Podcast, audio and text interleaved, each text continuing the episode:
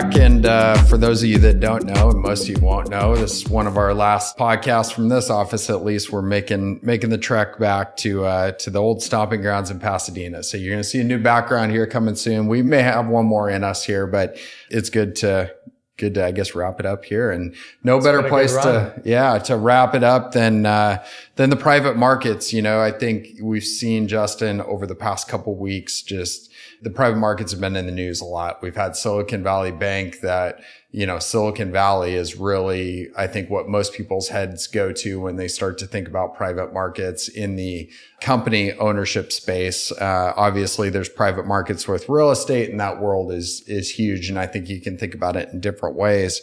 But as we enter this year, and with clients, obviously, paychecks are starting to come in for baseball players.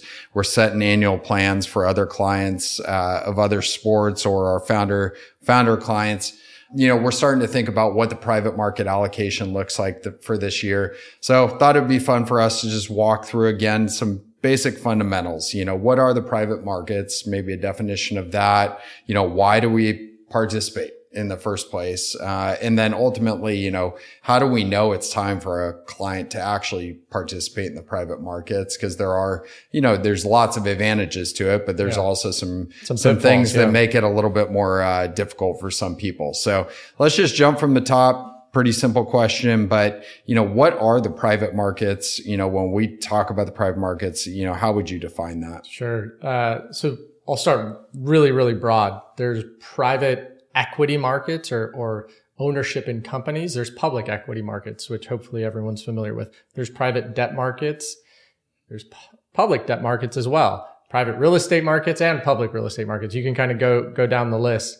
But real broadly speaking, private markets represent a wide swath of investments that don't have to go through certain reporting requirements. They don't trade on formal exchanges like the New York Stock Exchange or the NASDAQ. And typically, uh, they they range in size. I mean, you can have your mom and pop car wash or dry cleaner down the street, all the way up to some of the world's largest companies being private. So they span a really really wide range, both of type, equity, debt, real estate, et cetera, but then also size really across the board. Whereas in the public markets, you do have a range of size and type, but it's a little bit more concentrated on the larger side of the spectrum. So I think real, real high level, that is private markets, maybe getting into certain uh, stages or types of private market investing. You kind of alluded, or you did allude to, to Silicon Valley. That's certainly the epicenter of venture capital. And venture capital is where venture capitalists or investors, as they're called, are taking a venture or they're, they're really taking risk in starting new companies. In some cases, they're starting completely new marketplaces. And then you go into traditional private equity, which is really, you know, these are kind of already proven quantities, these companies in the private equity space. And then debt similarly is, is generally in the private kind of traditional private equity space. So I'll, I'll stop there and, and and keep it high level. No, I think that's great. And we often talk about some stats and these are, are rough stats, but you know, when you look at all the companies in the United States, I think it's something like only 2% of them are actually publicly traded. global, right? yeah. Or globally. So, you know, 98% of companies are actually in this private market space. And I think if we hone in just on actual company, private companies, that would be good for today. And we can do real estate another day, but, or debt, etc. Um, but just thinking about that, so we've got this this body right of companies that we could potentially invest in, and I think what you you hit on there is. You know, there are some benefits, obviously. Uh, there's some downsides. And it really, as we start to unpack the different layers of what those private markets hold, right? We start to unpack what that looks like. And just by reference with the public markets, right? That 2% that actually is traded, what you get with that is you get really a lot of transparency, mm-hmm. right? You get a ton of information. It's why we believe, you know, when we build your guys's, uh, portfolios and we build that stock side, when we're doing it in the public markets, we don't think we're you know, more clever than somebody else. We have Right. access to some information better than somebody else.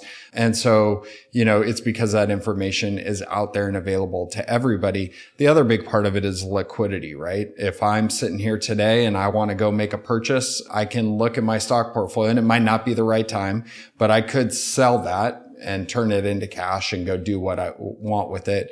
I'd love for you to hit on a little bit, you know, what starts to happen when we go to the private markets. You know, I think obviously you It all changes, You yeah. can't go just uh, cash a check and, you know, maybe talk a little bit about that. And then on the heels of that, we could maybe dig into because of some of these factors, you know, when does this come into play for Yeah. clients? Um, so uh, touching on the information side, it, it, the, the, the coin is completely flipped in the private markets. There aren't a set of rules. You can't defraud anybody. So in a sense, there are some basic rules that have to exist in, in the private markets, but versus the public markets, I mean, it's, let's call it the wild, wild west, if you will, for, for an extreme kind of visual example where you've used this this example in the past, right? We own a small bit or, a privately held business, small business. If we were to go to sell that, we could give different investors different information. There's not a bare minimum amount. Again, we couldn't lie to them, but we could give people different amounts of information. In the public markets, you can't do that. You do that, you, you, and someone acts on it becomes insider trading, which is a term probably familiar, and you want to avoid that. But then the to the point around liquidity, these markets, the private market is large, but there isn't this place you get to go to each and every day to trade, right? That's kind of the typical visual of, of a market. There isn't a marketplace for the private markets, even though we're calling it the private markets. Now, uh, it doesn't mean you can't actually liquidate your investments, but it's just a lot harder. You have to go search out a buyer. Maybe you have to hire a middleman or a broker to find a buyer. Maybe you're an investor in a fund and you don't even get to decide when an actual underlying investment is liquidated.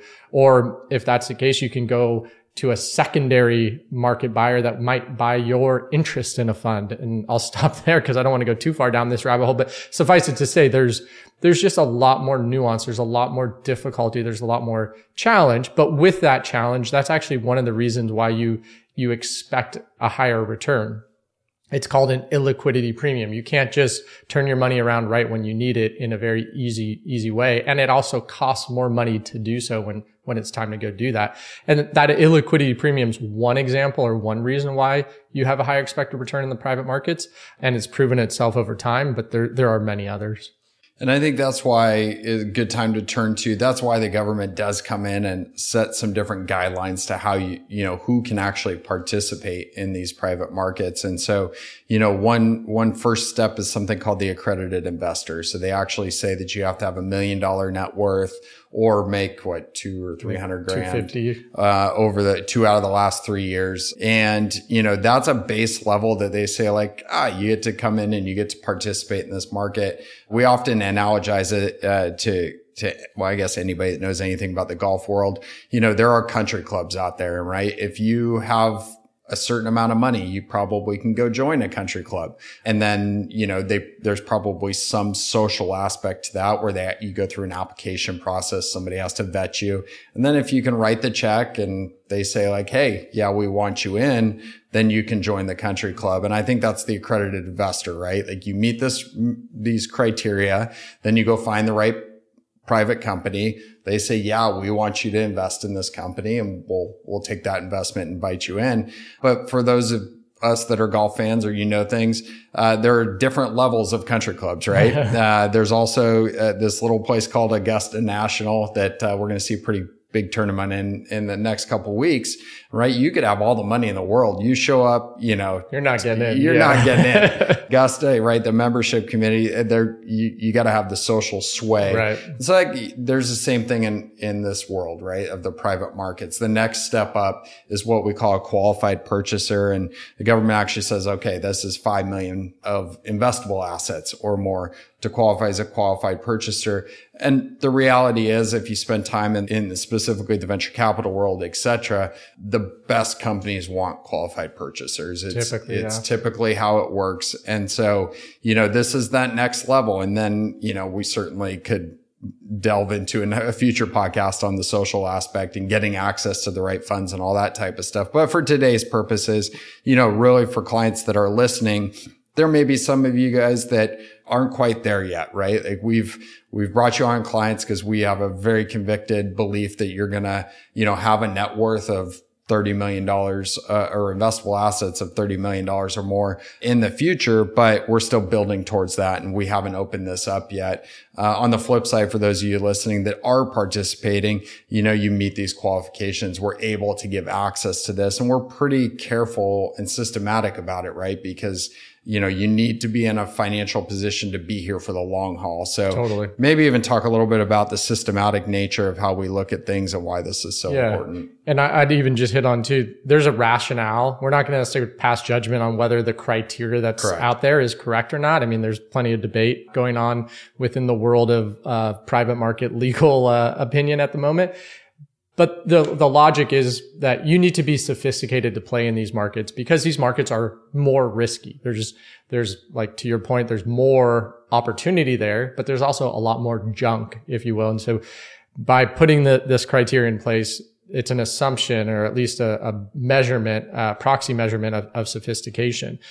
We, to your point, kind of take it even further step forward and think a lot about access and, and whatnot. And obviously we do this on a daily basis and can get a lot more comfortable than the average person, even if they are of high net worth. But taking a step further beyond access as well as thinking about it in a systematized process. We know diversification is a great benefit. We've talked about that a ton, especially in light of what's going on in the market, both public and private markets right now with SVB or just the volatility in the public markets. Diversification is always your friend. You can rely on that regardless of what your investment strategy is. And you should rely on that across the board.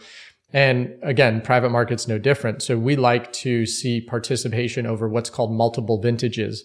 The way in which private market funds typically work, you have a vintage. So this year it's going to be 2023 vintage funds that are really created and raising capital and starting to deploy capital. And all those funds kind of get lumped together when they get compared to each other we know that there are going to be good vintages and bad vintages. There are cycles in the private markets, just like there are cycles in the public markets. But if we can build a plan and, and approach for you guys uh, within our portfolio construction that assumes we're going to at least participate in five vintages, we get really comfortable with that because we're getting time diversification. But then we're also, keep in mind, getting diversification across funds. We're getting diversification across companies. And the hope there the, the assumption, the model is that that gives us confidence that we will see the higher expected return from the private markets. We should see the higher expected return from the private markets over that long period of time to give you the result that, that you deserve. I think that's a great place to wrap up because I was going to bring, bring it around to this is, you know, for clients, you're listening to this. I'm sure you're like, holy cow, like why in the heck would we even participate? There are all these loopholes. There's this complexity. I'm tying up my money and you hit the short punchline to that is higher expected returns. Right. And if we're dealing with multi-generational you know, kind of timeframes and investment decisions like we are for most of you guys. We want our money that we're not going to use in our lifetime to be allocated to the highest expected returns. And so when we work through your priorities and we lay out, Hey, this is what it's going to take to support the life that you envision. Then we have assets in excess of that very simply. Uh, we want those to, to have the highest expected returns humanly possible. And that's where these investments lie. And so why we take the time and the effort and we spend so much time in Silicon Valley and participating in the venture market specifically so that we can participate for our clients in these areas of the market. So we'll wrap up for today. A lot more to unpack and we can unpack this in future episodes if you guys find it interesting. As you know, you can text us. That number is 602-704-5574 with any questions you have and we'd love to address them in the future. And until next time, own your wealth, make an impact, and always be a pro.